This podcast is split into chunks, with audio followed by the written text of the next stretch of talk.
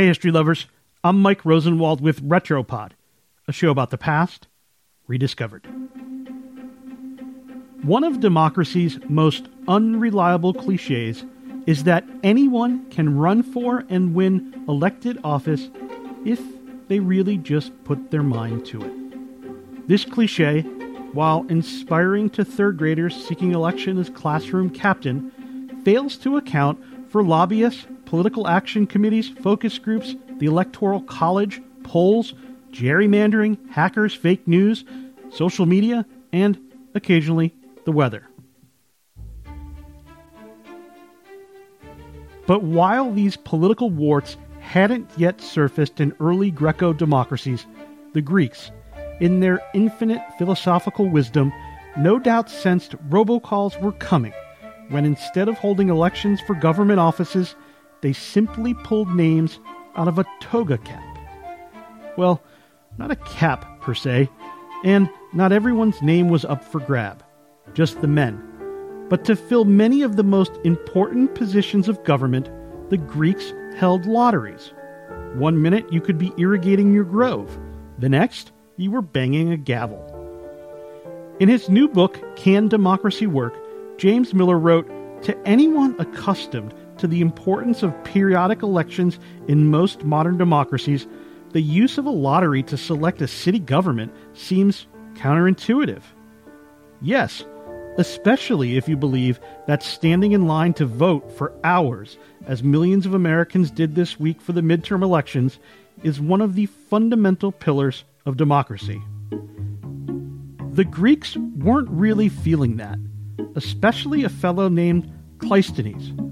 Born around 570 BC, his family was well to do, the sort of people who, as Miller put it, preferred a system of letting prominent men of noble birth, like Cleisthenes, vie for popular support with help from their networks of wealthy friends and clients.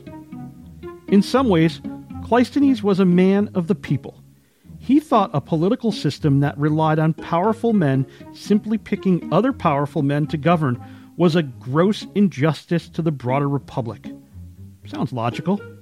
But he also believed that even nominating people for election would ultimately be unfair. Political historian George Tridimas, in an academic journal paper titled Constitutional Choice in Ancient Athens The Rationality of Selection to Office by Lot, wrote that enabling more citizens to hold office for short time periods gave the people an opportunity to experience holding office regardless of wealth or class. Picking names out of a toga cap, Cleisthenes reasoned, was actually the epitome of democracy. He successfully helped institute a system whereby any male citizen, at least once in their lives, could serve in key government positions like councils or tribunals. The advantages, historians say, were many. An advantage for local councils, Tridimas wrote, was that the decisions made by such a board will be accepted as the decisions made by the population. Factionalism and corruption would be greatly reduced. Government officials couldn't be bribed in advance. Backroom deals would be nearly impossible and all of these benefits would trickle down throughout society. Happy times for all. Well, probably not for Socrates. Tridimas wrote Socrates thought it was ridiculous that the Athenians appointed magistrates chosen by lot when they would never have thought of choosing a helmsman or architect or flute player that way putting aside the flautist issue, which is probably not germane to democracy, there were real downsides to lotteries. Namely, that totally unqualified people would be making decisions on matters instead of those with specific qualifications. Some of these lucky winners were no doubt very dumb. So, the Greeks made exceptions. Positions in finance and the military were done by election, and also, at times, in conjunction with aptitude tests. And the Greeks weren't the only ones pulling names out of hats way back when. The Italians and Swiss did it too. As contemporary democracies emerged, the lotteries slowly vanished in favor of ballots and voter booths.